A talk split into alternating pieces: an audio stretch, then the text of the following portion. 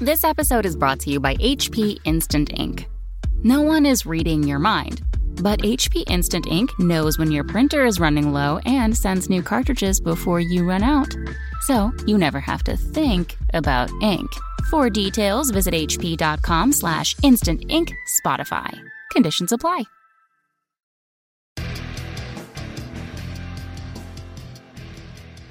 Hey everybody, how you doing? Welcome to a very special episode of The Ninth Realm. Yes, we're back. Not on a regular basis, we're back for one show. Yes. Right, back. And with me, of course, Mr. Scott. Uh, he runs the Age of Sigmar events at the SoCal Open as well as the Las Vegas Open, possibly the Bay Area Open. And we're very excited to talk about the new Battle Tome, Beasts of Chaos. So we are very um, stoked about the book. I think it's it's uh, quite good, and we wanted to talk to you all about what's in it. And if you decide you might want to take a look at picking it up, starting a Beasts of Chaos army for yourself, you can of course do so with Frontline Gaming, 15% off, and free shipping orders $99 and up within the continental United States. Doesn't have to only be Games Workshop product; it can be anything, mats, terrain, GW products, whatever your little heart desires. Everything. And even if you have one in the closet, this book something you're gonna want to pick up because I, know a lot of people retired that army when it's broken apart. This puts it all back together. So Yeah. and you'll want to add. There's so many things you could throw in because it all works really well together now. Yeah, indeed. And so a couple things. Uh, this is like what you would call a modern battle tome. Uh, it took all the disparate mini uh, factions from uh, what used to be called uh, um, not Beasts of Chaos, uh, Beastmen. Beastmen, and kind of re-brought them back together. Thankfully, that's what everybody was hoping for, and they did it. And it gives you uh, kind of some overarching chapters, for lack of a better term. Basically, um, you could be different flavors of Beastmen, and that gives you kind of uh, overarching rules that apply to your whole army. Then there's um, some army-wide rules that go kind of another step down that apply to um, war herds or minotaurs, bray herds, or beast, what you would call traditional beastmen, dragon ogres. Uh, and then, of course, you also have a plethora of warlord traits or uh, alpha beast traits, as they call them here. Yep. Uh, spoils of the war herd, which are relics and magic. And of course, now the dragon ogre Shaggoth is now a wizard. Has Now really good spells.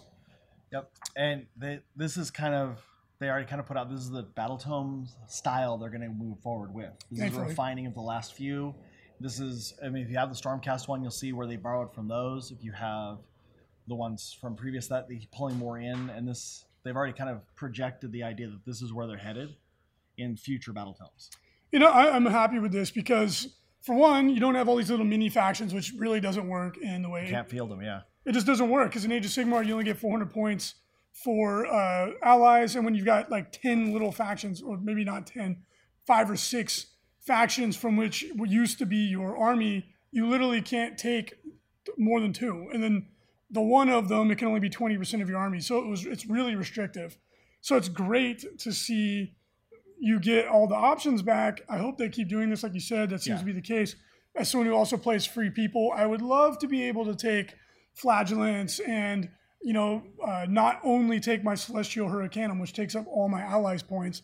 It'd be cool if I could take some flagellants and maybe like an inquisitor or something like that. So Yeah. this to me is a great step in the right direction. Really excited. And now, if you want to use your ally points to take like some warriors of chaos or something like that, now you can. That to me feels more like an ally. Right. Bring in something different. Right. Maybe you want a Tzeentch caster that's not a beast. Maybe you want to bring in some Bloodthirster or something Uh, like that. Light Kings. That sort of thing. You can bring that into your group. So it's it, to, me like right out the gates, stoked, stir crazy. Yeah, sorry, Beastmen would get a new book right when you decide to start 40k It works. They are very similar to one another, um, but Yep. yeah. So really cool. We'll touch really briefly on the lore. We're not going to dig too much into it because we don't want to spoil uh, any of the cool like little twists and turns. But I will start off by saying, per usual, the new artwork is Great as always. amazing, amazing. So Scott, um, you went into the lore more than I did. I was looking more at the rules. Why don't you give us a little bit of a uh, kind of a Cliff Notes version of it? All right, so they're they've been around since the beginning of everything. Bef- in that time of myth, before Sigmar comes and starts showing civilization. So they rampaged around, tormenting the proto humans and the all the races, trying to, to build things up. And chaos. And when um, Sigmar comes back, he helps push them all to the four corners, sends Gorkamorka after them, etc., to, to make things good for civilization. Then the time of chaos comes. That's when the beastmen come back out of the corners. And they give you like little hints about maybe where they came from, people's different philosophies. I won't go through those. You can go ahead and read those yourself about where did the, Be- the Beasts of Chaos come from because they were there before Chaos actually found the realms. How did that happen? Right. They're kind of a manifestation of raw chaos. Like they're Yeah. not they're they like you were saying, they actually think it's weak You're right. when a herd dedicates itself to one of the chaos one gods. of the gods because they're raw chaos. They are they see themselves as the progenitors or the people of actual chaos. And following these one or two gods, they respect them, they revere them, but they don't think following them is the strong. It makes you stronger. Fair They enough. feel like it's a cheat. And it's one of the ways they put it. And then again, if you do want to have a, a herd, a war herd, or, or which you know, a great herd, a great fray, excuse me, Yep.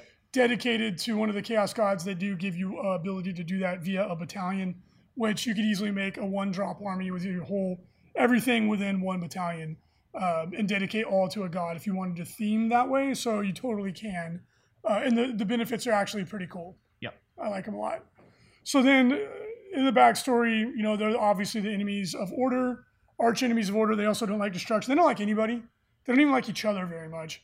No, But, um, they never have. Right? no. It's always been Chaos believes that the struggle between themselves create makes you strong. Uh, but they especially hate Sigmar. Sigmar and anything he built. They want to bring it, see it brought down, destroyed, and anything they can do to help make that happen, they'll join as part of. Well, pretty cool backstory. Uh, anything else we want to touch on that, or should we move on to the rules? we can kind of move through the rules. We'll pick up small bits of it as we go through the different ways of organizing your group and, and your armies. So, uh, 30,000 feet above, um, the way you organize your army, um, if you take a Beast of Chaos army, you get uh, basically all the rules that you used to get for the individual factions. Now you just automatically get it. Brayherd Ambush allows you to put Brayherd units in outflank. Essentially, they can start the game off the table.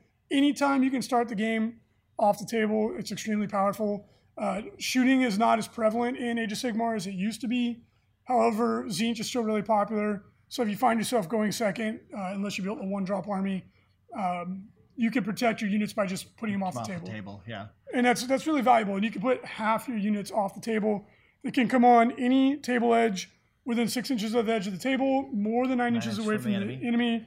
Um, you can't move again, but you can shoot or charge.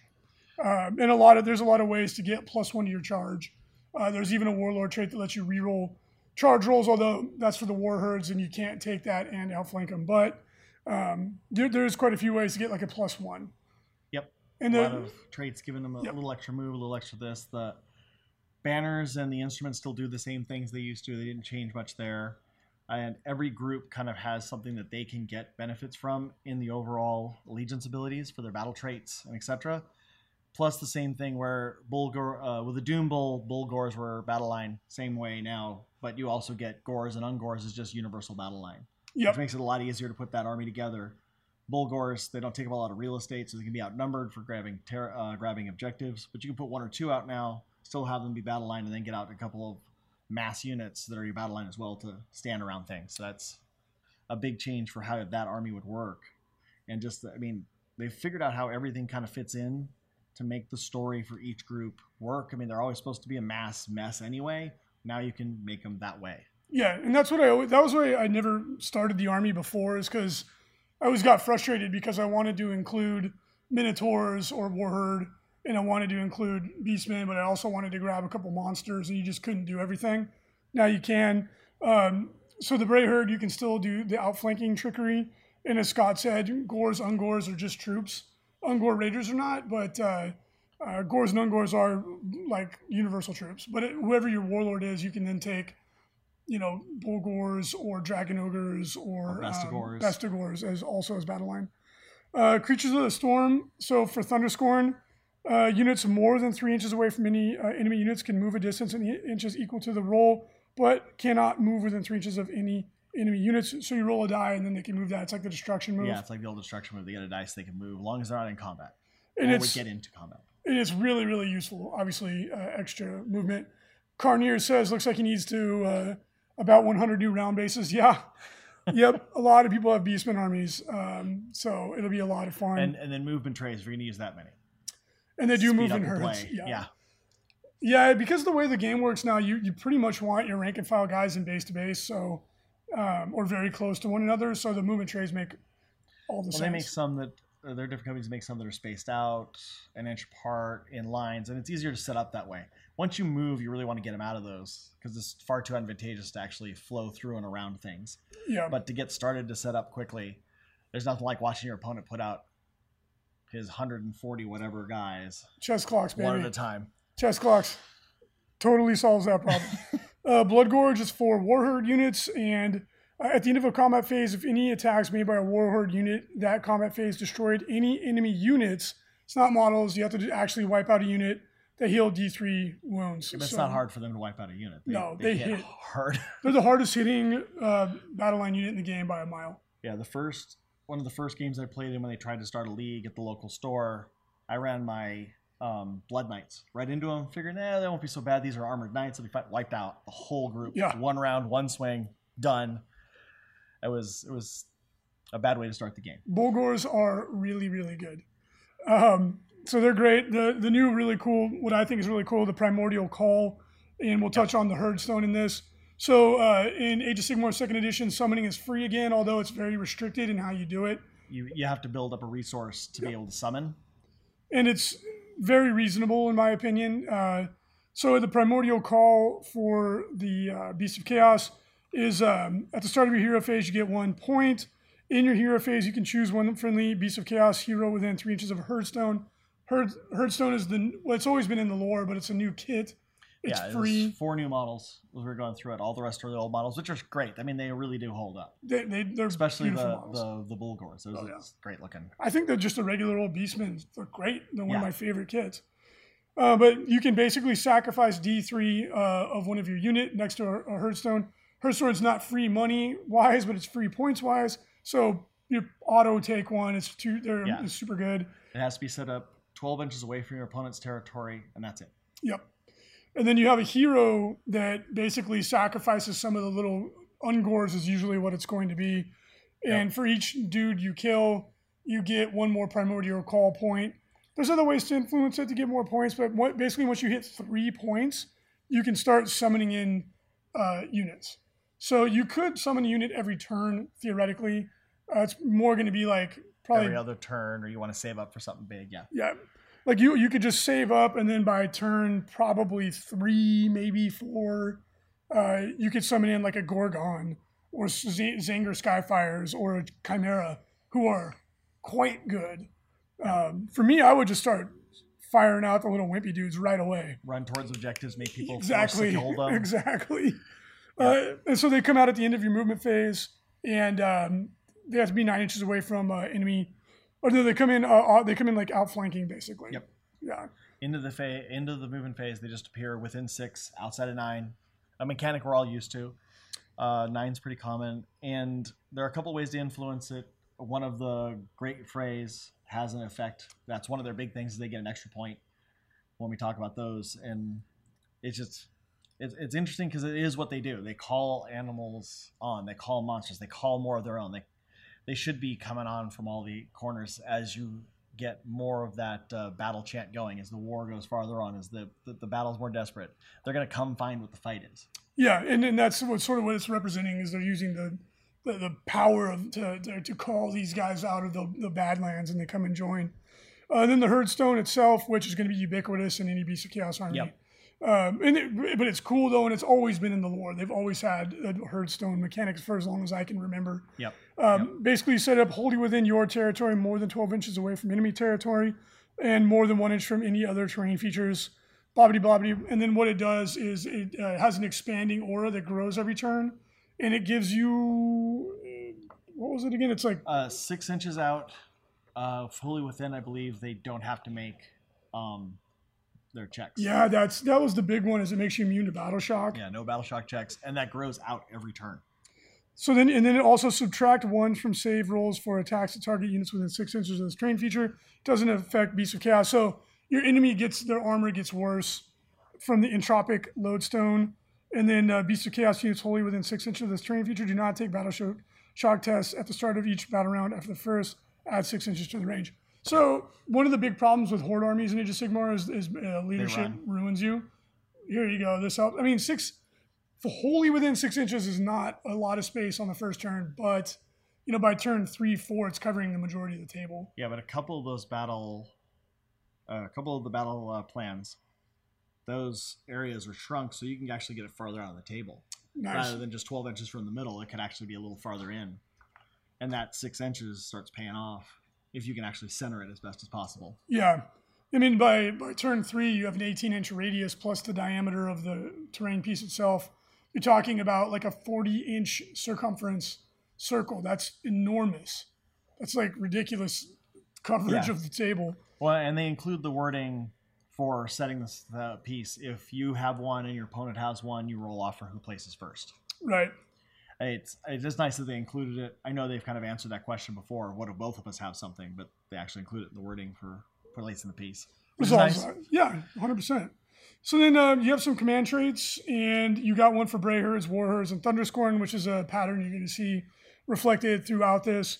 Um, they, they range from r- really good to like not ever going to be taken, which is It's the normal. that's just the way it is. It's hard to come up with 18 different command traits that are all compelling, uh, but none of them are none of them are terrible. They're just comparatively less appealing. Um, for the Bray Herds, the one that I think is the most appealing, uh, Bestial Cunning, up to half rounding down of your units can come in on turn two instead of turn one from ambush. That's super duper good. yeah. Uh, now, one of the uh, great frays gives you that automatically, but all of the great frays have set command traits. The first relic is set, and your command ability is set. So, Just like the Stormcast ones they came out with, you you have to take the first magic item is in the list. You have to take the command trait, and they in the same way. There's something in there that's really good you can't get any other way, but then you have to be saddled with the rest of it, which I think is uh, the best way to kind of write it. You don't want one to be a clear winner if you can avoid it. Although we all know it's it's hard to avoid that to have a thing not be what everybody wants. yeah, and it, it, it pops up. But the thing is, that's what you can do as you go through the game is you can adjust stuff like that. But um, that one, what jumped out at me is really good. If you kind of just like kind of winging it and doing your own thing, um, Bestial Cunning is extremely good. But uh, the other one that jumped out at me personally was Shadow Pelt. Yeah, that's the one I was gonna. It's super strong. So you're minus one to be hit for attacks more than three inches away, basically out of melee, which is going to be any shooting attack or any spell that rolls to hit, which I don't think many do. Yeah, but so you can put that on your general, put him near another unit, so he's already hard to hit. Then he's got one more. Yeah, that's- now you're now you're dealing with two hits to their two minuses to their ability to get hit. yeah, you'd be minus two to be hit, which is a great way to keep your general alive. Like say it's um, a Bray or a, a Bray shaman who doesn't want to be in melee anyway. This is a really good way to keep your your general alive. Uh, I, I that jumped out at me right away as very useful. Yeah. Um, He can just stand near the stone, have guys around him, and just Exactly. He could be the shoot one that's sacrificing people. And then their, their spells are really good. So I thought that was really great. Um, and the rest of them, nothing else really jumped out at me as, as super exciting. Um, out of these, you know, you can have plus one wound. That's okay. yeah. Reroll wound rolls of one for your general. Yeah, that's okay. It's not worth taking as your command trait, in my opinion. No, not with some of the other pieces that are here. Uh, the Warherd uh, Alpha Beast traits, uh, the one that again, again jumped out at me is like amazing was the reroll charge aura. That's super strong. Even your big guys who hit hard can reroll their chance to get Yeah. in. That sounds sounds like a winner. yeah, and they already get plus one to their charge, and if they're within 12 inches, they get to reroll failed charges. Um, really strong. The other one I liked was uh, Warherd units within 12 inches. When they do their blood gorge, they automatically heal three wounds. I liked Ragged Hide because I always throw that on my um, Iron Jaws guy, and and you take that Rend down by one. Oh, that's extremely good for a, for a that's always your big problem when Yeah. your big beefy guys are going to come in and reduce that armor save. And a lot of things here have a picked up armor save than what you'd expect. Yeah. And fives and fours on a lot of units. So getting your guy to not be rendered by one is pretty good. Yeah, that's super strong. Defense is usually better than offense, right? Like in 40k and Age of Sigmar, generally speaking, anything that has a buff effect on lots of units is the best. Next is usually increased defense. Last is usually increased offense. And your Um, Doom Bull hits hard enough already. He doesn't. He doesn't necessarily need more, but what he needs to do is survive long enough to keep doing it. Exactly, because if you get one more turn out of him, that's better than one extra attack. Because you, you you net more offense and better Yeah, defense. that's why it's always on the Maw-krusha. Yeah. I'm running forward because of that minus one. It just like keeps him around just a little bit longer. Exactly. The damage a little bit longer. Another one worth mentioning is the gouge tusks. It's at the end of a fight on a two through five do mortal wound on a 6 2 D3 mortal wounds. Again, probably not going to be taken, but I think it's kind of cool. He's like stabbing people with his horns. Um, Yeah. Not bad. No, it's Not good. bad. It's going to be one of the less often taken. I think rugged hide the the reroll charge is stupid good. Because in AOS you don't have a lot of ways to modify dice rolls, so it's like that's really valuable. Rerolling. Yeah. Uh, and then we got Thunderscorn, um Alpha Beast traits. Um, these were these are okay. Um, the the one that I think is the the probably the standout, Ancient Beyond Knowing at the start of the first battle round, you get D three additional command points. Uh, yeah, It's pretty good. yeah. Because we were just talking about that before we got here. How do you make, get command points? And it's just if you're lucky, you can field a battalion that works out, so you get one for that. You have to drop 50 points to get another one. You can just start with a D3 as your trait. That's that's not bad. Yeah, an average of two extra command points. And again, to activate command abilities, you need a command point. You can also, re- I think, reroll a failed charge roll. You can make a unit fearless. If you uh, run, you can just make it a six. Yep. So they're really useful. And unlike in 40k, where you can get a lot of command points, in uh, um, in Age of Sigmar, there it's a very scarce resource. You do not get very many of them. and that would give you a great reason to mix. You throw in your Thunderscorn in general, get a couple of drag, uh, Dragon Ogres with him, but then you have that big unit that has the banners that'll run in charge. Yeah, I got a point to spend on that. Go ahead and move six for that run. it's it's pretty solid because you're going to get an average of two extra CP, uh, and then the Dragon Ogre Shaggoth is really good. The other one is plus one to your save, very good. Um, uh, always fight first, definitely not bad. Uh, can't retreat, that one's very strong. Yeah, I liked that one. Just there's so many armies that have a unit can run out and then go somewhere else, and they always get picked. Now they, they took away the order one, the skinks. It's no longer universal battle line. It's only within your uh, I want to say lizardmen, but Seraphon. Seraphon. And and I always still want to say lizardmen, even though I constantly see people playing with Seraphon. I just it's what happens when you get old. Yeah, You get re- things ingrained in your head. It's hard to throw away. Yeah, it's just, uh, I think it happens to all of us. Uh, and then the other one that's really good is you can reroll the die to see how far your guys move before the game in the hero- phase. Obviously, if you're taking a lot of Thunderscorn unit, that's going to be an amazing trait. Uh, for artifacts of power, um, again, they they run the gamut. There's going to be some that are very good, some that are okay. Uh, Spoils of the Brayherds. Which one was the one that you enjoyed the most? Well, if you're going to put the shadow one on, I immediately went to the Troggoth Hide, which are healing one. So not only are you hard to hit, but anytime they get it through every round, every hero phase, you get another one back. the the Phoenix Stone is my default um, relic for my free people Yeah. because it's the same thing. You heal heal a wound every turn. I usually put it Because on. we stand in that stone, he's Yeah. sacrificing guys. There you go. He's got the shadow, and he's got this. So he's hard to hit, and when you do hit him, he's going to get it back. It's pretty pretty good. So Um, keep doing that mechanic over and over and over. uh, the Brayherd, tr- the Brayblast trumpet's really good. Add one to hit rolls for attacks made by friendly Brayherd units while they are wholly within 18 inches of the bearer. If those uh, units use the the ambush trait. Again, it's a long charge, so it's not going to happen all the time. Well, there are ways to add one or two to that here and there. But if you do make it, now you're going to be hitting on uh, threes or even twos. Uh, so pretty damn good. It's not going to kick in very often because most of the time you have to come in on the first turn, and uh, it's not likely that your hero is going to be in the right position, but eh, it's possible. Um, and then uh, the knowing eye on a four plus, you get a command, extra command point every hero phase. Again, More command points. See, this is what everybody was worried about if there'd be too many command point shenanigans. I mean, this isn't so bad. You're talking about one, it's a four up. You got to take your item for it. and then you can get the D3. I don't know. It's not that big of a deal. Like, because when I first saw the rules, I'm like, you only get one command point, and there's all these cool things to do with them. I was like, because you're, going to be using usually using it just to activate your command ability. I was like, yeah, I would like to see more in the game so that you can do more fun stuff. I'd like a little more wiggle room, but I don't want it to go out of control because if somebody's going to drop, oh, I have six heroes, they all get to do their thing. Like, okay, that's now you're going too far. yeah. I mean, you don't want to get to the point where it is in 40k right now, where it's just like way too much. But you know, we have an FAQ on the way, and I'd be willing to bet that's one of the things on the short list to get addressed. So we'll yeah, see. well, I'm always going to get one. It'd be nice to occasionally have an extra one to, to throw in. I mean, I would say you would want at least like two or three on top of the one because I know for like my free people army, I'm using the, my command ability every turn because it's like critical to the way my army Yeah. works. Right? Well, and that's and that's what a lot of people say. You need to just start with one or two. You have to find a way to get those a couple extra just because. And I'm so used to riding the armies without dropping points with using a battalion that it's hard for me to fit it because your just brain gets used to this is the way the army works. I can't drop something. yeah. I'm sure I can if I sat down and objectively had somebody go through it with me. It's like, yeah, okay, I guess that could go. I guess I could do this.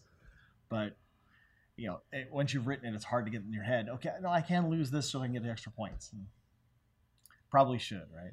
Yeah. I think so. I mean, you, you need because like the thing is like especially for an army like this, we have potentially have really big units. You need the, the ability to ignore battle shock on Yeah. a critical moment. Um, you know, if you fail a, a key charge, you really need to be able to re-roll that. Like, I would want to put two or three in my pocket always. Well, you'd want to run out that group of Ungors or Gors that are actually contesting every objective in the center, and when they hit them hard, you say, nope, they're going to stay. Yeah, exactly. They're still going to be there. and it's it, without the ability to do that, you're really you're, you're playing with a half a deck of cards, in my opinion. You're throwing models at them for them to kill in the first place. Yeah, it's not even a viable tactic otherwise. Um, looking at the spoils of the war herds, which obviously again Bulgors and, and well really just Doom Bulls. Uh, the bear can attempt to unbind a spell like a wizard with the Glyph Edge Talisman, always useful.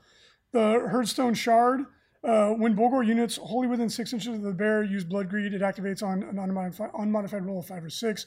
That gives them, uh, they do extra damage in combat um, with that. So that's very good. Um, Champions Doomcloak add two to the charge rolls. Obviously, really, Maybe get me really in combat good. faster? Okay, let's do Like that. Um, now, if with this, you could use this with the uh, Dark Striders to have your Doom Bull come in from reserve. Reserves. Now it's only a seven-inch charge. That's very doable, right? You Yeah, have a and we had- fifty-five percent Yeah, chance. yeah, the the great frays. They have three of them, and they all have their special rules. That's theirs. The dark spawn, dark I can't. I thought they were called the Dark Walkers. dark walkers. Yeah, that's it. Yeah, Um, they, they can give everybody the Bray Herd effect, which means they all can come on the edge of the board at six inches and then charge in. So yeah, giving him the dude, the champion's Doom Cloak. I mean, that's like in the in the Doom Bull is one of the hardest hitting characters in the game. Um, that's that's a combo I think has some definite viability, uh, assuming that your opponent has a unit within nine. Uh, yeah, you field one one of the battalions, and you give them hmm you know give your extra one to that to the Doom Bull. You want to just run in and die Yep, because he's 'Cause- going to draw fire. You ha- you have to put him down. He's gonna hit like a truck when he comes in though, and then you have that extra CP to re-roll it if you need to. Um, because you can use a CP to re-roll a charge, correct? That is one of the Yes. uses of it, if I remember correctly. Very so, really, I really, used them so really cool. early to do that. I Yeah. just- I love it. Uh, the Blackened Armor of Chaos, four up to ignore mortal wounds, amazing. Um, gilded Gilded Horns. Uh, if you make a charge move, you can do a mortal wound. Probably not going to be chosen very often. And then the the bla- the Cleaver of the Brass Bull, uh, increase your Rend characteristic characteristic by, by one, and an unmodified uh, hit roll of a six. Add one to the damage. It's very good. Yeah. Still not going to be chosen very much, but it's not bad at all. Well, you get extras. I mean, if you're fielding a couple of Doom Bulls, there's some choices. Yeah, absolutely. And then of course, Thunderscorn, which this is only going to be the Shaggoth. The Shaggoth. Uh, the Azurite Blade um, improved the weapon's ring characteristic by two. Wow. Yeah. What is this ring anyway? It's like two or three, isn't it? Uh, I, I would hope it's not two or three because it'll be four or five when he's done. It's got to be one, right? Rend one. One, one. And So that'd be Rend three. still, that's very good. It's a three damage weapon. Three attacks, three and three, reach two. It'd be threes. Rend three, it'd be three threes across. Yeah, it's pretty good. Not, not bad. Four up? Okay, that's fine. Yeah. Just, let's go through that. Wow. Um, you can reroll failed hit rolls uh, for attacks made by the bear. Extremely good. Thunderstrike Lodestone. Once battle, if the bear is on the battlefield, call down a bolt of lightning. If you do, heal D3 wounds to the bear, and everybody around you on a 2 plus takes a mortal wound. Pretty good.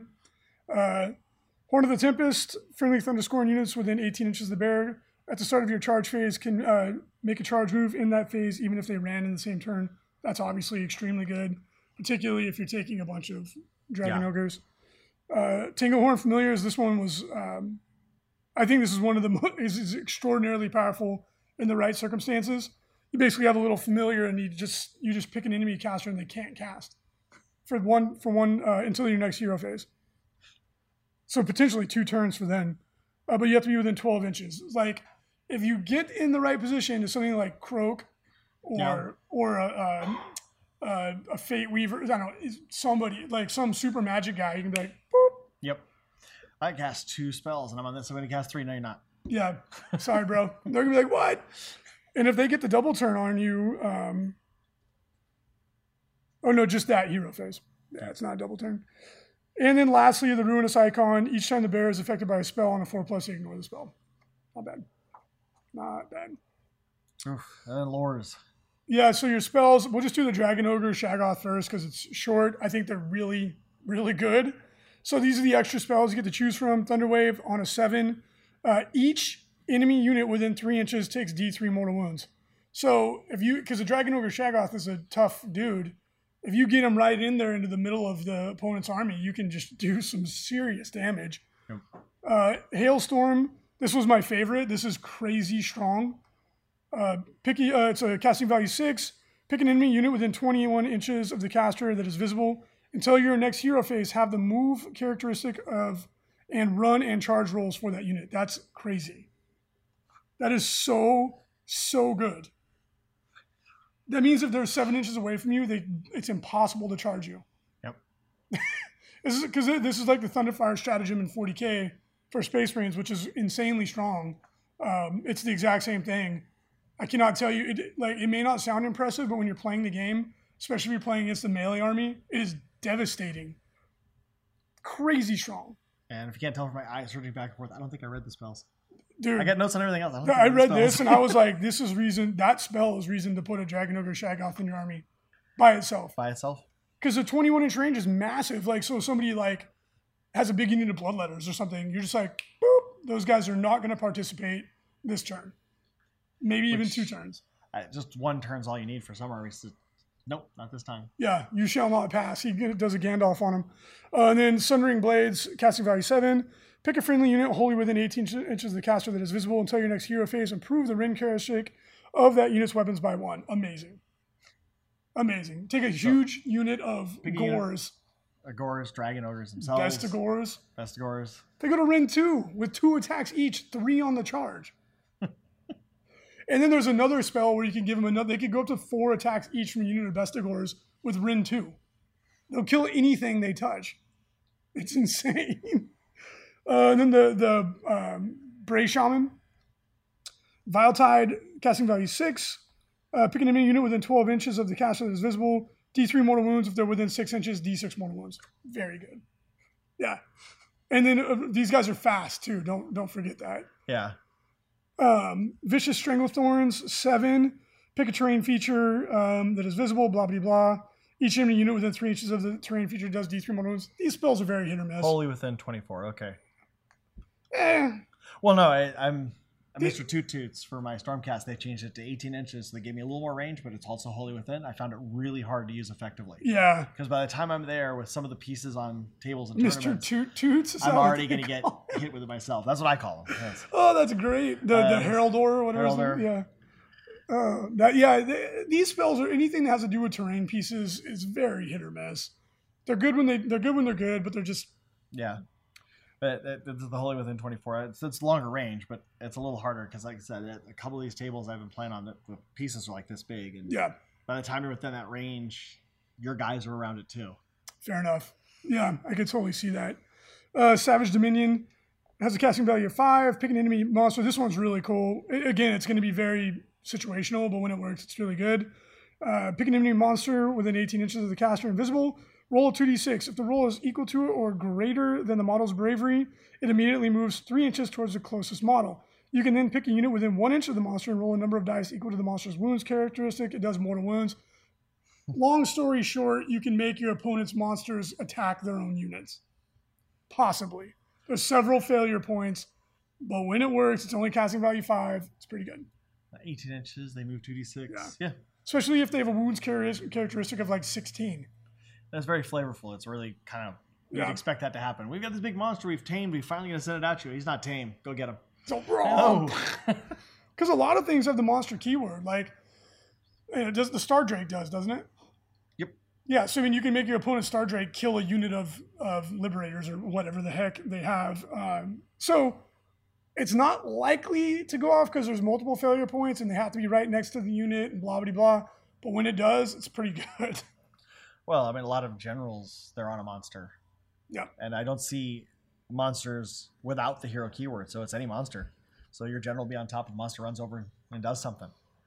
It just I- I it will make keep- him keep him away from his own units. Yeah, well, I need to keep my Maw-krusha close because that bubble, and it's 15 inch bubble, but I need that bubble for my Wah to Yep. work. So he's not going to be that far away. Every time you use it, you're going to end up killing some boys somewhere. Yeah. So it's it's a it's situational, very cool, very characterful. Could be very powerful when it does trigger. Tendrils of Atrophy, casting value of six. Uh, pick a minion unit within 12 inches that is visible. Until your next hero phase, subtract one from save rolls for attacks that hit that unit. Extremely good. That's mega powerful. Um, you know, if your enemy has a big hammer unit, uh, you know, a giant unit of um, paladins or something like that, lower their their armor by one. And then if you got your herdstone, now they're lowering their armor by two. Yeah, uh, next one will be Wild Rampage, and that one very flavorful as well. You get to reroll your wounds, but you're minus one from your saves. Yeah, they have a lot of They stuff. throw in themselves like right that. into you Yeah, based on the spell. Right, and it's within, so you can just have a small part near it. And most of the ones spells that are like that don't say wholly within because you're going to send them out. yeah. So So like, if this would be great for a big unit of Ungors that have a six up save anyway, so who cares? yeah, And then uh, they get reroll wound rolls, which is like a giant force multiplier for them. So you could just send a big unit in and just Well, smash. your best something. scores, they got they have a four up, and their shield lets them re-roll something in combat. Maybe ones as a save in combat. They do something. Oh, no, Um, no, re-roll saves. Isn't it all of them? No, Bestigors get So minus one to that is like, eh. Bestigors don't have a shield, but Gors no, do. no, that's right. Gors have the shield. That's right. Yeah, Gors get the benefit. So there they go from five, they go from a four to a five. four to five, and whatever. But, but reroll wounds is so good. yeah, you just make sure they go first before they get hit. and then try and stack another ability on them that gives them an extra attack or something like that. So they just they go crazy. Uh, lastly, Titanic Fury, casting value of seven. Pick a friendly Beast of Chaos monster within 12 inches of the caster that is visible, plus one attack um, to all of its weapons. Pretty good. It's pretty good. Yeah. Put that on a you know Dragon Ogre or a, Bull, a Doom Bull or something. Right. So one of the great frays, all heard, and Allherd, um, you get a. Uh, I have notes right now. Uh, booming roar. You get an extra primal point. That's kind of their big up. But you cut, it takes a command point to do it.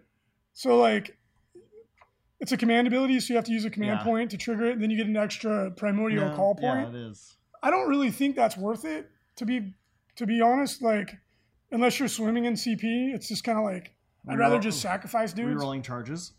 Um, Right. So I got here. so you have so you get minus one battle shock to your units if you made a charge. Yeah, And you can- the fight. Um, you can reroll charge rolls made for friendly Allherd units wholly within 18 inches of the general, General. if he is within if he's in combat. Yep. There's too many conditions conditionals there. So it's like Well, you have them lead from the front, charge, get everybody in. I yeah, if he goes first, makes the charge, you're within. You would have to obviously still be within 18 inches. Um, so I mean, it's maybe not as hard to get off as I had originally thought, but it's still like, in order to do it from like ambush, he has to make his charge first, and you can't give him. I guess you could make it the. Any group. It does. Could you make it the Doom Bull and give him? No, you can't. Why not? I guess you could give him the plus two charge with the Doom Bull. Yep. And still do that, and because that gives you your best odds of actually making it all come together. Yeah, and then you get the blade of desecration you have to add in, and if the unit is ten or more, you get plus one to your rend. If it's twenty or more, you get plus two to your rend to a maximum of minus three rend. It's like that's super cool, but a lot of times those big units only have armor Right. six or five, so it's kind of like more useful was like one extra wound if it's a ten, two Or extra just to damage. show he's cleaving through. Oh yeah, damage. Yeah. Sorry, cleaving through those guys. That that that would be a, an effect. yeah. That would be very thematic to what I see them doing. Just see them running and swinging the thing, guys flying everywhere. So it's yeah, I mean it's pretty good. Like the booming roar thing, like I could see like at the start of your hero phase, so you don't even know if you need it or not. But like like if you're like, I don't know, let's say you're you have eight Call of the Wild points, you get the extra one, and then you're like, God, I really need to get to ten to get in a Ghorgon. Well, then then it's awesome, and you spend that CP. But I mean, if you built a, a list around summoning uh, the Warping Forge, how you doing? Good to, good to see you. Um, if you built a list around trying to summon stuff, I could see it maybe being worthwhile, and you don't need that CP. Yeah. But I don't think it's like to me. I'd rather keep my CP for other stuff. But you never know. Dark Walkers, I stopped reading at you can give everybody the Brayherd ability. It's really good. Everything else is okay, but um, so yeah, the Dark Walkers, is the other chapter of Beastmen, so to speak. Um, Warherd, Thunderscorn, they can outflank, which is amazing. Yeah. super good. Uh, the first, your hero is called the Desolate Shard. It's okay. Once per battle at the start of your hero phase, the bearer can use the Desolate Shard if they're within three inches of a terrain feature, and then you do mortal wounds to people. Eh, eh. It's pretty bad actually. It's not it's not awful, but it's I mean you get the thing where everything comes in your your war herd, your Thunder, I mean whatever it is just comes on. Because you can just throw, because you still have to have half your units on the table. You just throw some chaff out there.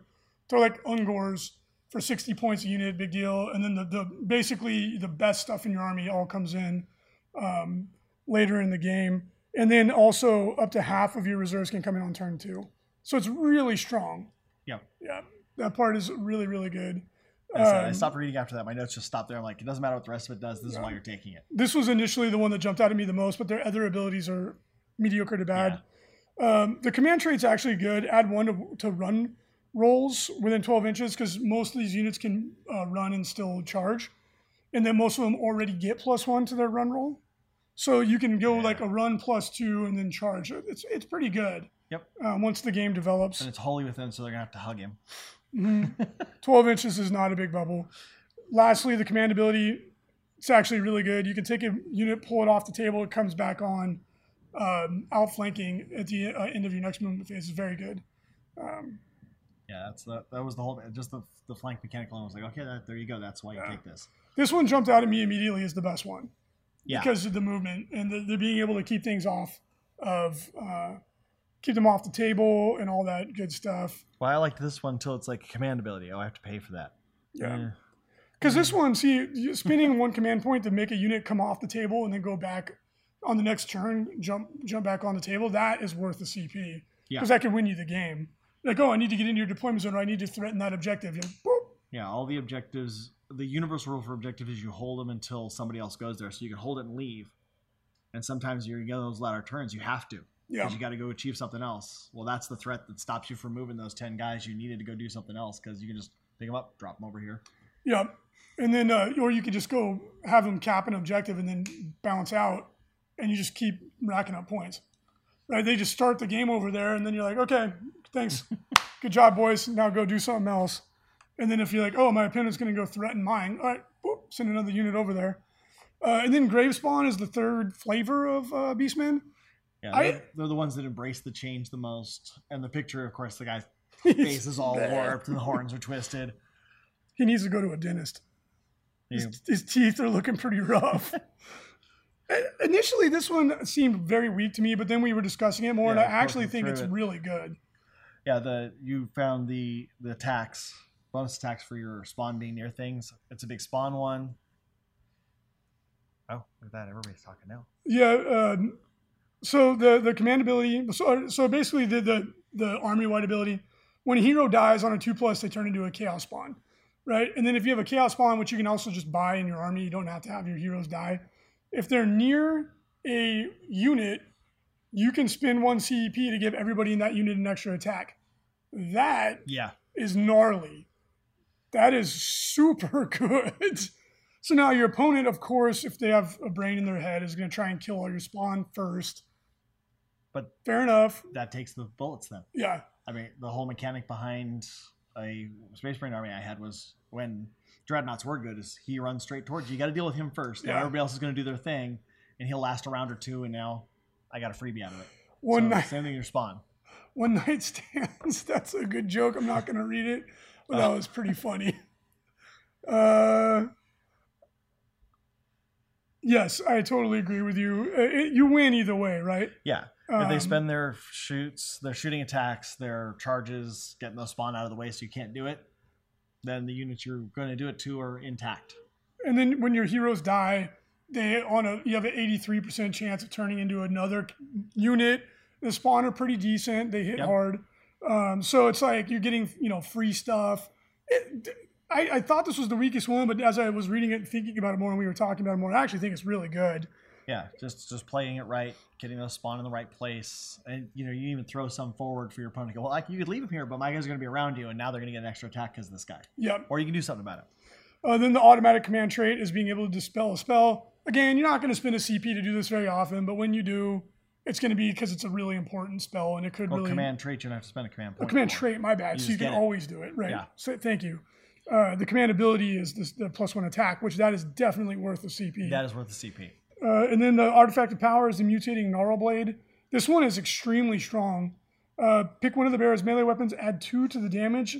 However, each unmodified hit roll of a one, you take a mortal wound. This pairs really well with the relic. I think it was a relic that heals you, right? Yep. Hide.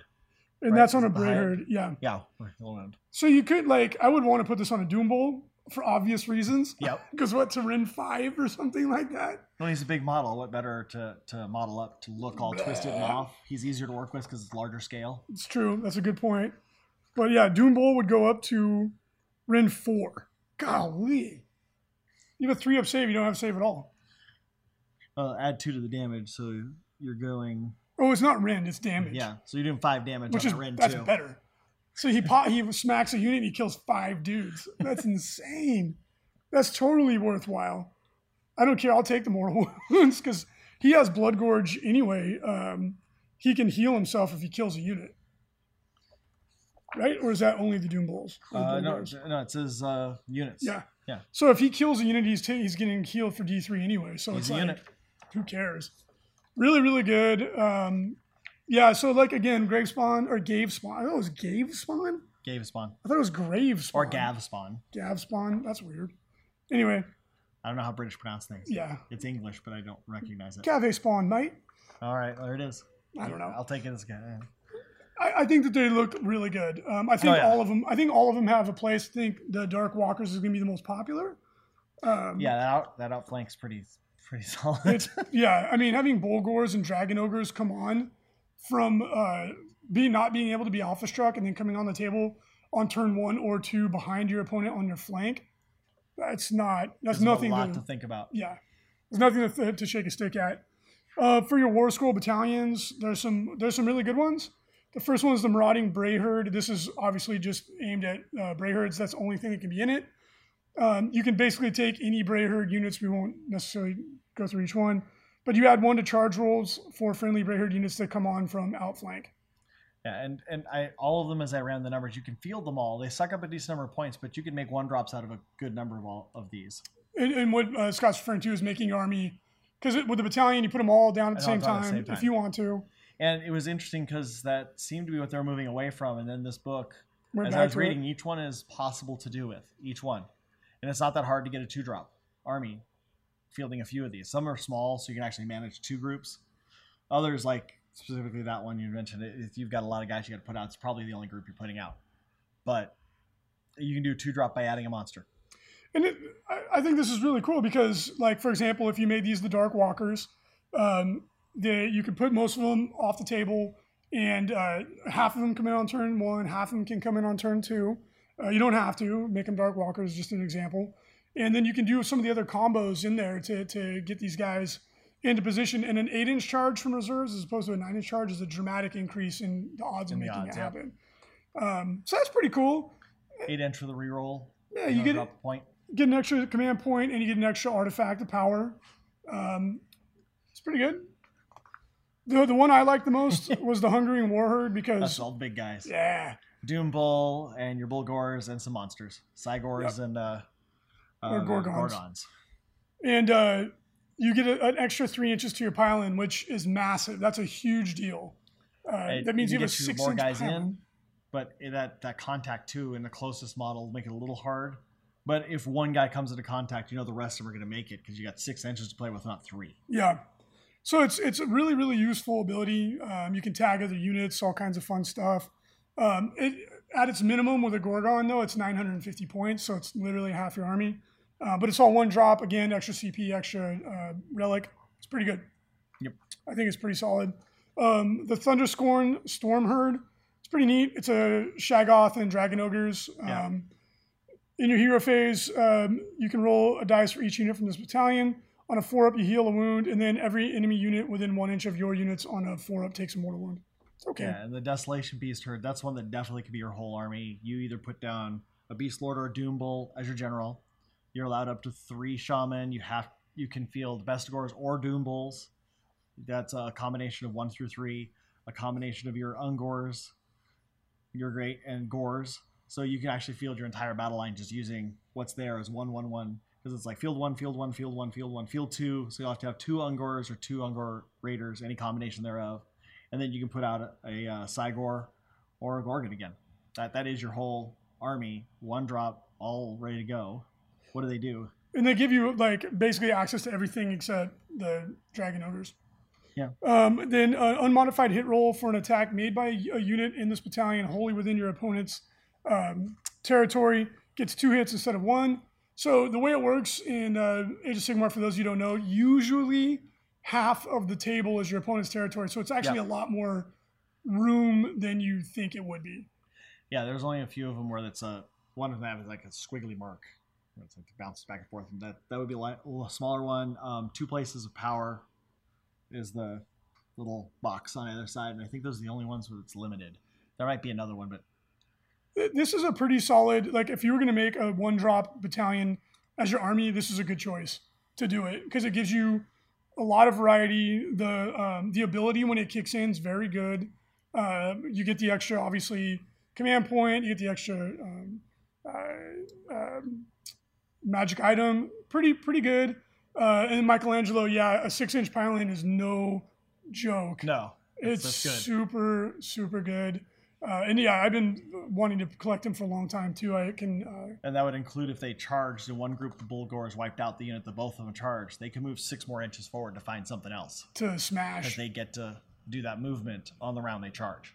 the warping forge yeah the the look of the beastman is the thing that i like the most it's really good Oh, yeah. Uh, so then we got the Brass Despoilers this is the Khorne themed battalion i actually think it's really good obviously as just a one drop. you could have to make your whole army this no question of course obviously no wizards as Khorne would want Oh, Yeah, but you get you get a mix of like Doom Bulls, um, um, Dragon Ogres. You, you could take pretty much all the the melee units in it, uh, but then you get reroll ones for attacks made from this unit. Um, you can reroll ones in the fight phase.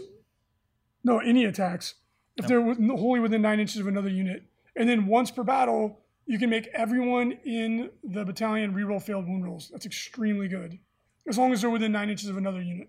well, and you're going to be. Yeah. That's that's an easy one to pull off. That's really strong. Really strong. Reroll all re- reroll reroll- hit rolls of one across the board is great. It rerolls, yeah. Anything you do where your three rolls is big. So obviously that one's very strong.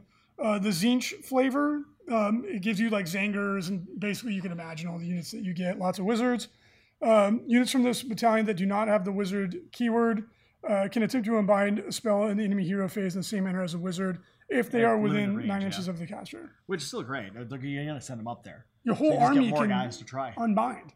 Like every unit in your army can unbind. That's crazy. Yep. So you're just like super countering magic armies. Uh, and then you uh, get the Tzeentch keyword. Pestilent Throng. This one at first kind of threw me for a loop. This is the Nurgle one. But it's when one of your units dies for every enemy unit within seven inches on a two plus to take a mortal wound. Yeah, and you have enough. It's like you have to field three of this group, zero of this group, and in the group's basically your, your core guys. But it's up to like seven to fit it in there. So you can just do a lot of small units, send them out there, let them die, and cause that to happen over and over Yeah, again. you can MSU your opponent, and then of course you're still bringing guys in with your Call of the Wild. And every time your unit dies, you're going to be doing a lot of wounds to your opponent. So you could really do a war of attrition with this army, which totally fits Nurgle's theme. Um, I think it's actually pretty cool, and I think this would kind of Yeah. tie in well with the the Gave Spawn. Well, and it's opposite of uh, what Nurgle normally is, is just resilient. In this case, I'm going to throw you out there, literally have you die and just spread the disease on them. Yeah. Go, go, go. It's it's entropy, and then the Slaanesh one, which I think is like, eh, it's kind of the least obviously powerful in my opinion, And you can reroll failed charge rolls made for units from this battalion that are within 12 inches of an enemy hero with an artifact. In addition, you can reroll hit rolls for attacks made with melee weapons against a hero with an artifact. So it's really specific. It's not going to come up that often, unless, of course, the hero on your opponent's side with artifact of power is like a big melee dude who's coming right at you, in which case it's freaking awesome. But it's not going to come. This one is the most situational. Yeah. But it, it, and their list of what they can field is pretty similar in each group. Yeah, and it's it's very thematic. Um, I I love that they included that though. I think Yeah, it's really all cool. the scrolls are online right now, so you can actually go and look at each one. Mhm. The special rules and the little things, those aren't online. Um, some changes I noticed in these, because I don't know if we want to go through the whole pile. No, we don't No. need to. They haven't changed. Um, well, your Tzaangors have changed. I don't know. I, I know they have, didn't come out with somewhere else, but I saw it in here. They get plus one attack for having nine, not multiples of nine. So they no longer get plus three attacks for a 30 man unit. It's plus one once you're above nine, and that's it. So is that going to override the other ones? Thank God. They changed, the- and I went through and looked. The, the ones online change, which is not necessarily this is the way they want it to be. They don't always keep that up. They'll change everything universally and then go back and fix it later. But that's what it says now. Well, that's I think that's great. Um. Bestigors get plus one attack when they charge. That's amazing. Yep. Again, with the Gave spawn, you can get them plus two attacks, which is ridiculous because they have two attacks, hitting on a four, wounding on a three, rend one. They're excellent. Um, the Doom Bull, I, I don't think anything's changed for him, although he does. Um, you, his uh, command ability lets you get plus one to wound for a Warherd unit. That's amazing. Um, Cygor Ghorgon, I think their stats have changed a little bit. Um, they both still hit really hard. I think the Ghorgon is still the better choice. Although the Cygor, when he does uh, unbind an enemy spell, they, they take a mortal wound and he gains a wound back. It's amazing. Um, Centaurs look like they're going to be really good now. Um, they're going to be great for tying up enemy shooting units very quick. Uh, they have a decent defense and melee. They go to a four up save. Uh, I think they're pretty good. Yeah, and sorry, go through the rest of them. I was going to go through the change some pieces here for just how units are put together. Yeah, go for it. Oh, okay. Um, and all of them list like the Bulgors here. One out of every three can be a drummer. One out of every three can be a banner bearer. One out of every five for some groups. One out of every ten. So they've actually given you a number of musicians and banners you can actually have per unit. And I can only see that pushing forward into other battle tomes as they make them. Because right now, it says you can have it, but it doesn't say how many. So you can literally have every guy either blowing a horn or carrying a banner Yeah. rather than carrying a weapon. And here they actually limit the number. And it's more than just one per unit. It's one per five, one per ten, one per three, depending on the size of the unit. And the benefits are really good. For those you don't know, generally speaking, the Beastmen, um, they get plus one uh, advance and charge, or run and charge. And um, the Banner Bearer is can move an extra inch when they uh, runs or piles in. Oh, no, and then the horn lets you advance and charge. Yep. It's really strong. Yeah, the horn's the charge, the banner's the extra pile in and move and run. You want it all the time. It's just so good. So that would give that the the a seven inch pilot if they had the. do they have- Um, the Bulls have that on theirs. No, the Bulgors don't. They get better. It's better. They get plus one to their charge. Oh, okay, so the drummer's plus one to charge. The banners add one to break. Okay, It adds one to your bravery for every enemy unit within 12 inches. It's like, yeah. I mean, you might as well take it because there's no reason not. It does no. so I was thinking there's seven no. inch pilot. There's there's no like downside to taking the banner. You might as well take Yeah. one. But um, the the Bulgors are just ridiculous. They have. I, I like the great axes personally. Two attacks, hit on four, wound on three, rend two, three damage. It's like yeah, yeah. they hit so hard. Uh, and you can give them a shield and a sword too if you want to increase their defense, or give them two swords to reroll ones to hit. That's okay. The dragon ogres, I think, have a really uh, unique role. They have uh, eight inch move. They're pretty quick, um, and they the the loadout I, I like personally for them is to go with six attacks per guy, hitting on threes, wounding on threes, and rerolling once to hit if they're near a Shaggoth. That is crazy. And then their their uh, forearms, they have two attacks, so they have eight attacks a guy. You just go into a light unit and just blender them. and they they used to have a heal mechanic with with uh, spells, but they don't have that anymore. They took that one out. Michelangelo says he wants to make a marching band army. Well, you know, until they write this in, you can. Yeah. You can. That would be a lot. That would be pretty. Nothing fun. says you can't unless somebody put it in the pack, and I don't think I ever add it to mine. Yeah. I, I try to stick closer to the actual rules. Yeah, but I mean, I would just say you have to model them correctly, and that eliminates ninety percent of it. But uh, then you have a bunch of like really cool monsters, which uh, you don't you don't see as much, but it's one of the things I like the most about the army. Like the Chaos Spawn's actually quite good. The Warhounds, a fast unit, um, go grab objectives. I actually would prefer to take the Centaurs. I think they're more fun.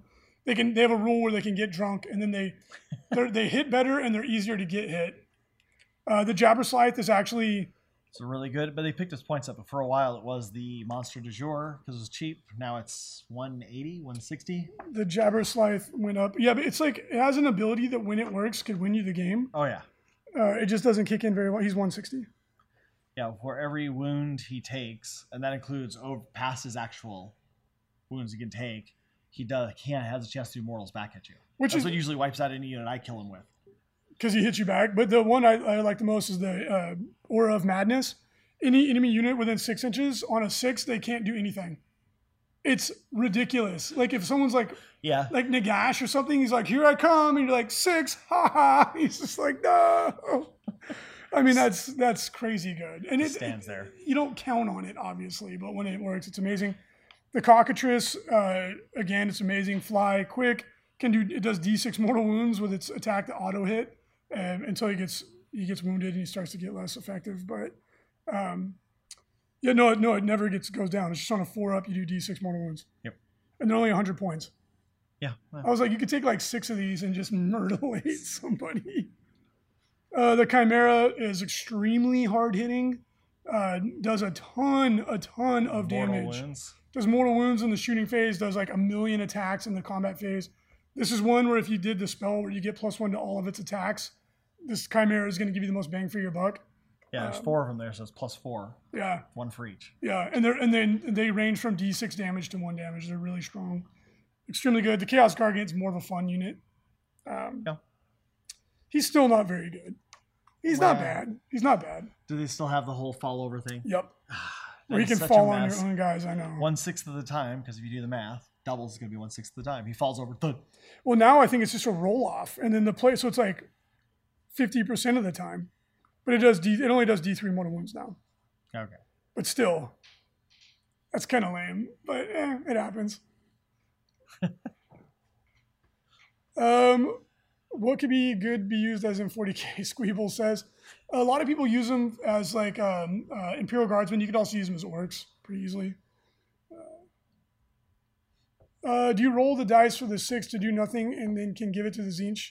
Keyword. Oh, asks Bright Flame. I don't think you can give him the Tzeentch keyword. that would be crazy. Like, oh yeah, auto six. And then uh, they get Skyfires now, and Skyfires are still ridiculous. They're crazy strong. Uh, Tzaangor Shaman, Enlightened, and normal Tzaangors, which have gotten toned down. Yeah. Uh, the enlightened, they now have a different price for being on foot. They're 100 points for being on foot, 140 for being on disc. Uh, your Tzaangors didn't change, except they went down 20 points. I didn't see any change. If there's one, let me know. But I, I didn't see any change their Well, what, what, did- what unit did you say had gone down? Had gotten toned down? I thought you said it was the Tzaangors. No, no. Uh, oh, Tzaangors. Yes, I'm sorry. Skyfire is what I'm thinking about. Yeah, Yeah, Tzaangors, they don't get the extra swings. That's the main thing because people are fielding 30 and getting three extra swings per guy. Now, if you field 30, you're getting one, and you just have a guarantee to keep that one for a while because as long as there's nine in the unit, you get one extra attack. And their point didn't change. Nothing changed about them. Are Skyfire than that. still just like dominating the game? Nah, just much. The scene just changed so much. I think everybody's still searching for that secret, whatever. Yeah. Some guys are using Skyfire, some guys are, are leaning more into the demons. Yeah, I did not like. I did not like that very much. I'm glad that that's changing. Uh, then, of course, you have your endless spells, your Herdstone, which we already covered, um, and then the uh, the Ravening Direflock. I didn't have actually have a chance to read this, Scott. What does it do? Uh, hit your bravery.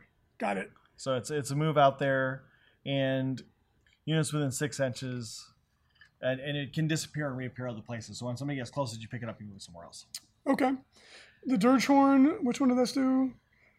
So Subtract one from hit rolls within three, casting on a six. And you set it up, and the model is wholly within twelve of the cast. Set it up within twelve of the cluster, and basically it subtracts one from hit rolls.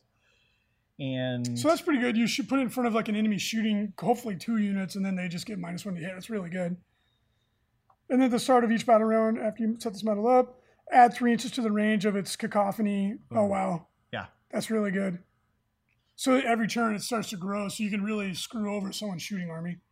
and then everyone likes that one. That's the uh, the the flaming bull, Yeah. flaming half of a bull, and that's your your typical move up and do mortal wounds to things. So Cool. So there you goes. There you go, guys. That's a review of the Beast of Chaos Battle Tome. Hope you enjoyed it. Um, if anybody has any questions, we'll hang out for a couple minutes to answer some questions. Uh, Okra, Okra Craigslist says, "Do you see a lot of people playing this? And if so, would a Seraphon Free Guild army have a chance against it?" I see. I, I think a lot of people are going to play because they already have the models. yeah, there's a lot of guys who retired them because they weren't sure but loved the models and held on to them. So you're going to see them for that, and there are a lot of great combinations. But I mean, Seraphon, you're you're picking them up, dropping them all over the table. They've got a lot of strong mechanics, even after the pullback on Kroak's ability. I didn't see it much of as a nerf as just kind of bringing it in line. Because before, where people were posting their 100 wounds in one turn with them, that was a bit much. Nobody can want that to be in the game. That's Right. so dumb. Uh, yeah, whenever you alter something that's like ridiculously over the top, it, it is technically a nerf, but it's more of just balancing the game. Um, Okra, Craigslist, like I to me again, I haven't been able to play much lately. To full disclosure, um, we are going to be getting back into it. Um, just picked up a Doom Bull myself, All right. so uh, I will be playing this army. But I, I just looking at it, I don't see why you couldn't beat anybody. You have movement tricks, morale control, hard hitting units, board control. Not only in your ability to to outflank, but just um, uh, taking up space. Um, you have high model count. You have good magic. Uh, I don't see why you couldn't beat anybody with this army. Uh, And yeah, you ask the question: Do they have a? Ch- do these armies have a chance? Of course they do. Uh, It's how you playing. It's who you're playing. Most of them are fairly evened off. I mean, there are a few armies that I don't see any of them dominating tables. Every tournament I've been to, it's been a different mix. So Squeebles, will this be a high model count army, or do you think it would be better with uh, elite monsters and minotaurs? I think you could do both. yeah, um, I the way I want to play it is I want to take half just sma- face smashing super monsters, and then I'm going to take a bunch of bodies for board control objectives, uh, sacrificing dude on the Herdstone to summon in more dudes. So uh, even if you start with an elite army, as long as you take a, uh, you take advantage of the call the call the wild Yeah. ability, you'll have other dudes coming onto the table as you go. and if you want to do all the big ones, you just field two units of the or two battalions of that one was the Doom Bull. So you have two Doom Bulls. You'll have all the uh, Bulgors. Yeah. a couple monsters out there. I mean, if you really want to take advantage of the um, summoning mechanic, if you take the Allherd as your um, uh, what is it, Fray, Great Fray, and you use the command point and you sacrifice a dude, you're getting a minimum of three summoning points a turn. That means you're summoning a, a unit every single turn. So you could get 60 extra Ungors, like, or 50 extra Ungors, like guaranteed. So I think this army is going to be a mix of both. Uh, Darkwind asks, how rough were the BOC Mark War Scrolls? Wondering about Khorne and what the marks do. Um, the marks in this book don't really do anything. They just give you the Khorne keyword. If you well, if you're in the one group and you field a battalion with Khorne, you get that benefit. You do get the keyword, but you just field one of the um, great great frays. Uh, So I guess I think what you're actually asking is what does it do? Uh, the battalion is ex- the Khorne one's excellent. It gives you reroll once to hit, and then once per game you can make the whole battalion reroll failed wound rolls. And then to, in order to trigger any of that, you have to be within um, nine inches of another unit from the battalion. So I think it's one of the stronger battalions. Actually, it's really good. Yeah, because nine inches isn't that big a deal. I played an army where all of them had to be within eight inches of two other units, and I could almost always pull that off. I mean, it's wholly within nine inches, though. That, that is, Is a little bit wholly? more restrictive. Well, as long as you have a Okay, char- yeah. as long as you have a character nearby, you're That's good to go. Throw a couple characters and gra- gap them between, hmm then you're set. Uh, Michelangelo. Uh, Michelangelo asks, "What's a good low model count army in Age of Sigmar?" My main army in 40k is orcs, and I'd rather not play another horde army. That totally makes sense. Uh, Stormcast. Charms. Yeah, I, I don't know if they're going to change the army, but I've played a couple of guys who are doing the um, elf dragon army, where you field two of the battalions with the cavalry and the dragon. So you have the the dragon cavalry, whatever they call them. They, I didn't play elves, so whatever they call that group, and you basically end up with four units of knights and three dragons, and you can usually fit in somebody else on the table. And it's it's a small model count because your units are like five guys. You can always throw in some Gryph-hounds too for grabbing objectives if you need to. Uh, yeah, well, most of the objectives you hold, you can move away, so they're pretty strong in that, and you're having to fight off those dragons. Your opponent has to deal with them. So that's a small model count army. Um, And the Phoenix Guard, the troops are really good.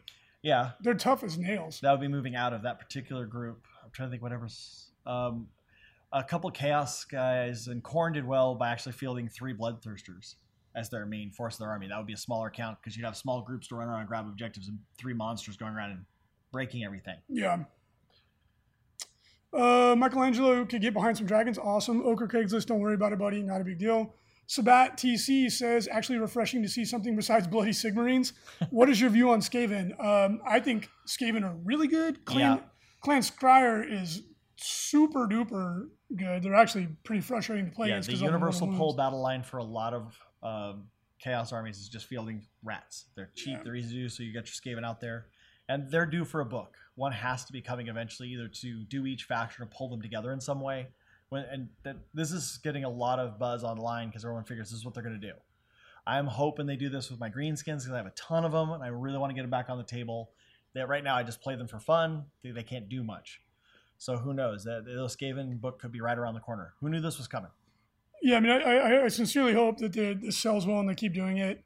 Um, I think that uh, the Clan Skryre is good. I think all of them are really good. I think Skaven just have a lot going for them, and then the um, Plague, uh, the um, Plague Skaven, which I am totally drawing a blank on there. Oh, oh, um, Uh, their book is really strong. Uh, Plague Monks are plague monks. And, uh, Awesome. yeah, So I, I think Skaven are in a good place personally.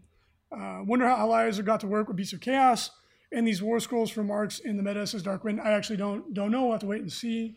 and Squeebles. I, I assume they'll start selling them through the stores more than just online. It's annoying for us too because we can't. It's really difficult for us to get any to With sell the to book our coming out, I wouldn't be surprised if all of it started getting pushed back out to stores. Uh, the Warping Forge wants Vampire Lords to get shields back on foot. Fair enough. Sabat TC mortars or warp fire throwers. Which would you say is a good preference? I like the the, the rat ogres with the um, warp flamethrowers. Those guys are crazy. Yeah, that's the popular choice. You pop up, and you can pop up close enough. You just take damage, and you can flame everything near you. Yeah. But that's one of those. If you go all in, it is one of those armies that works or it doesn't. If you add it, it's a great way to wipe out one thing you didn't want to deal with. They pop up, kill it, and then they still have enough play in to kill a couple of other things or weaken them. Yeah, So- they're extremely good. I love them. Uh, that says he's kind of regretting getting rid of his old Warhammer Fantasy battle armies due to the, uh, getting into King's War. Yeah, I didn't get rid of any of my any of my stuff. I held on to it. Um, still holding out hope that we get Wood Elves again. That's my favorite. KR Quinn says you can run a Khorne army with marked uh, Beasts of Chaos and you don't have to worry about allies. Very cool. Uh, do we have a community, uh, Facebook community group? Says the Warping Forge. Yes, we do. Uh, you can find the link over at frontlinegaming.org and check it out. Crimson Paw, how good is Nagash or Flesh Eaters? And which would you recommend? Uh, top players are using both. Yeah, Um, I think they're both, they're very different. Excuse me. Nagash has won several events, but since he's out there a lot, that counters right around the corner. Somebody's going to figure out how to stop him right away, and people are already kind of doing that. Flesh eaters, you don't see them as often, but I did see them scoring well at two different events I went to, large ones, including Nova. So I, I think they're great. Uh, and then the Flesh Eater Court is, they kind of play like Beastmen, actually. They're pretty similar. yeah, they're they're they're probably best a bit horde, and your heroes now with minus one to hit because those are the guys who bring back more guys and fill your units back up. They're a little harder to get rid of, so it's it's a pretty good army. Uh, a guy in our local store has been playing them off and on with his other armies, and he's really enjoying it. But he's been bitten by the Nighthaunt bug, so he's The Nighthaunts are very cool. has those guys out. All right. Well, thank you so much to everybody for joining us. We hope you enjoyed this review of the Beast of Chaos Battle Tome. Again, you can pick it up from Frontline Gaming at a discount if you choose to do so. We don't have all the models, unfortunately. GW uh, made a lot of them direct only. Not nothing we can do about that, but we can get a hold of them for you. Um, it just it takes time just to to be uh, upfront Yeah. about that. But worth it. It is, yeah. And then, of course, you can get free shipping on orders, uh, $99 and up. Also, if you haven't, check out the very cool new FLG mat. It's uh, jungle themed. It's called Jungle. Really, really pretty. Just came out yesterday. Uh, it's already selling really well. Very popular mat. It's gorgeous. Um, it would work really well for something like Beastman or Seraphon or Nurgle. Uh, check it out if that interests you. And also, if you want to come to the Las Vegas Open and play in the Age of Sigmar Championships, we've only got about three or four tickets left. Please uh, jump in and grab those soon. If a lot of people are on the waiting list, would that change? We are literally running out of it's just a lot. space. Um, we'll see. Yeah. We, we always try to accommodate people, but it's we're, we're It's really crunch. running out of space. Yeah. Uh, and then, of course, the SoCal Open is coming up at the end of October. We still have room in that event if you want to come and play some Age of Sigmar. Well, that's because Bing Crosby Hall is enormous. it's huge. It is. It's going to be several years before we pack that thing, but it'll get we there. will. It, it, will. Yeah, it definitely will. So uh, please grab those tickets if you want to come and join us, play and have fun. Scott is the TO. Oh. He's a nice guy. Yeah. Awesome dude. And, I always uh, try a different pack, so I really want to know what you guys think about it afterwards. Absolutely. Well, thank you guys for joining us and gals. We hope you enjoyed the show, and we will talk to you next week for signals from the front line. Ta.